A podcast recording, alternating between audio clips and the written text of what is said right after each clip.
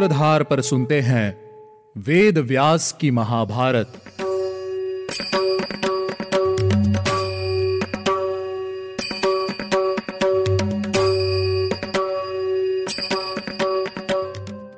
आप सुन रहे हैं सूत्रधार प्रस्तुति व्यास जी द्वारा रचित महाभारत।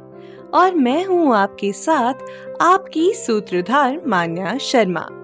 चलिए शुरुआत करते हैं हमारे आज के एपिसोड की।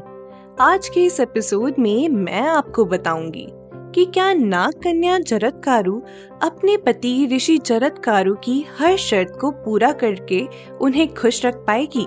लेकिन उससे पहले चलिए लेते हैं एक छोटा सा रिकैप पिछले एपिसोड में हमने जाना कि कैसे नागराज तक्षक ने फल पर सवार होकर राजा परीक्षित के महल में धोखे से प्रवेश किया और मौका मिलते ही राजा परीक्षित को डस लिया और उनके प्राण हर लिए।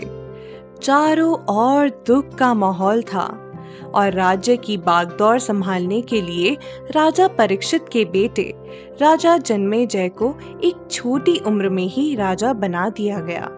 लेकिन राजा जन्मेजय छोटी आयु से ही बहुत समझदार और धर्म का पालन करने वाले थे।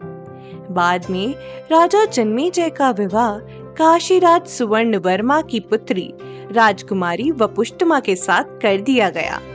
इसके बाद हमने ऋषि जरतकारु की कहानी को एक बार दोबारा सुना, लेकिन थोड़ा डिटेल में। आखिर में हमने जाना कि ऋषि जरतकारु ने अपनी पत्नी जरतकारु के लिए क्या क्या शर्तें रखी। अब जानते हैं आगे की कहानी। पति के द्वारा शर्त रखे जाने के बाद सर्पिका जरतकारु बहुत दुखी और परेशान रहती थी। उसे यह डर लगा रहता था कि कहीं गलती से भी वह कोई ऐसा कार्य ना कर दे जिससे ऋषि जरतकारु उससे रुष्ट हो जाएँ। एक दिन की बात है। सर्पिका जरतकारु स्नान आदि करके अपने पति के पास उनकी सेवा में उपस्थित हुई। उस समय सर्पिका जरतकारु के गर्भ में ऋषि जरतकारु का गर्भ रह गया।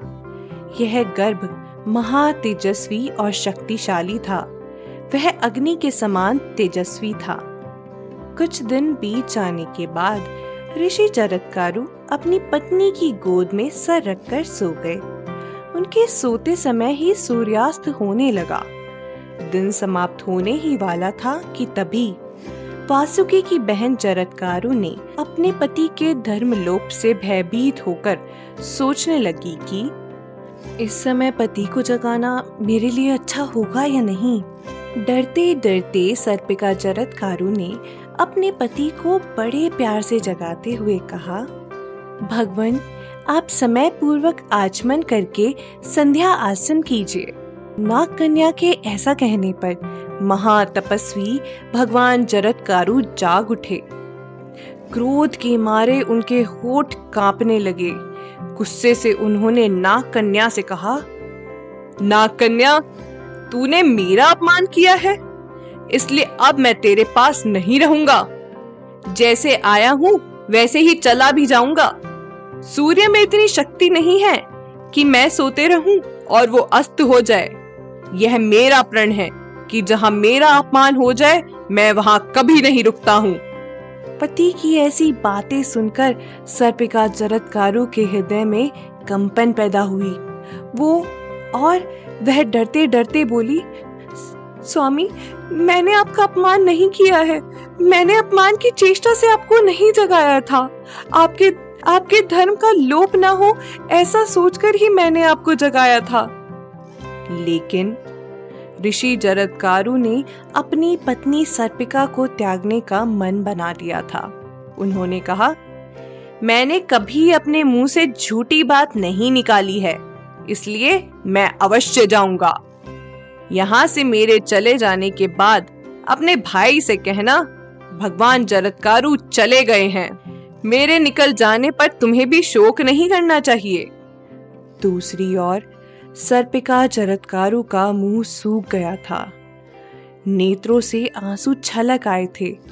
वह रोते हुए बोली, मैं मैं अपने भैया वासुकी को क्या बोलूँगी?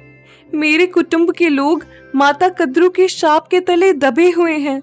सिर्फ़ आपके द्वारा प्राप्त किया हुआ पुत्र ही उन्हें इस शाप से मुक्ति दिला सकता है। यह सुनकर ऋषि जरत्कारु ने अपनी पत्नी से कहा अयम मस्ती तुम्हारे गर्भ में मेरा पुत्र है। तुम्हारा यह बालक अग्नि के समान तेजस्वी और परम धर्म का पालन करने वाला है। और ऐसा कहकर ऋषि चरत्कारु वन में तपस्या करने के लिए चले गए। सर्पिका चरत्कारु अपने भाई नागराज वासुकी के पास गई और उन्हें ऋषि के जाने का समाचार दिया। यह समाचार सुनकर जरत्कारु बहुत दुखी हुए और सोचने लगे कि अब हमारे वंश को कौन बचाएगा?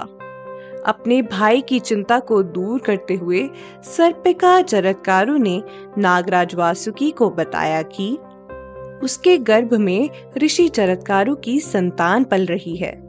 यह समाचार सुनते ही नागराज वासुकी अत्यंत खुश हो गए और उन्होंने विश्वास ग्रहण किया कि अब उनके कुल की रक्षा की जा सकती है। कुछ समय बाद सर्पिका जरत्कारु ने एक सुंदर पुत्र को जन्म दिया। यह बालक देवताओं के पुत्र सा तेजस्वी मालूम पड़ता था। वह माता और पिता, दोनों के पक्ष के भय को दूर करने वाला था। जाते जाते पिता ने अयमस्ती कहा था। इसी कारण उनका नाम आस्तिक रखा गया। ऋषि आस्तिक बचपन से ही ब्रह्मचर्य का पालन करते थे। नागराज के भवन में भली भांति उनका पालन पोषण किया जा रहा था। दूसरी ओर, राजा परीक्षित की मृत्यु के पीछे का पूरा रहस्य जानकर राजा जन्मेजय अपने पिता के बारे में और जानना चाहते थे। इसीलिए उन्होंने सभी पुरोहितों और मंत्रियों से अपने पिता के विषय में और ज्ञान देने के लिए उन सभी से आग्रह किया, जिसके बाद सभी ने राजा जन्मेजय को उनके पिता के बारे में बताया कि राजा परीक्षित धर्मपरायण और पराक्रमी थे। प्रजापति ब्रह्मा जी की तरह वे भी अपनी प्रजा का हित सोचने वाले और उनके हित में काम करने वाले धर्मी व्यक्ति थे। वे गरीबों, अनाथों, विधवाओं और अंगहीनों को दान देने वाले और उनकी सेवा करने वाले थे। इसी तरह सभी ने राजा परीक्षित की खूब बड़ाई की और उनके पुत्र को उनके व्यक्तित्व से अवगत कराया। अब राजा जन्मेजय अपने पिता की मृत्यु के बारे में जानना चाहते थे। मंत्रियों ने उन्हें उनके पिता की मृत्यु का पूरा किस्सा कह सुनाया और इसी के साथ हमने आदि पर्व पूरा कर लिया। अगले एपिसोड में जानेंगे कि राजा जन्मेजय अपने पिता की मृत्यु का बदला लेने के लिए क्या करेंगे। और अगले एपिसोड के साथ हम शुरुआत करेंगे आस्तिक पर्व की। राजा जन्मेजय के द्वारा किए गए प्रण के बारे में जानेंगे हमारे अगले एपिसोड में। अगर आप ऐसी ही अनोखी कथाओं को सुंदर चित्रण के साथ अपने मोबाइल फ़ोन पर देखना और सुनना चाहते हैं तो हमारी सूत्रधार ऐप को आज ही डाउनलोड कीजिए और घर बैठे इन कथाओं का आनंद लीजिए। चलिए मिलते हैं आपसे अगले एपिसोड में। तब तक के लिए आप हमारी सूत्रधार आपका आनंद लीजिए और हमारे वेदों से जुड़ी कहानियों को देखते और सुनते रहिए। मैं आपकी सूत्रधार मान्या, मिलूँगी आपसे नेक्स्ट एपिसोड में।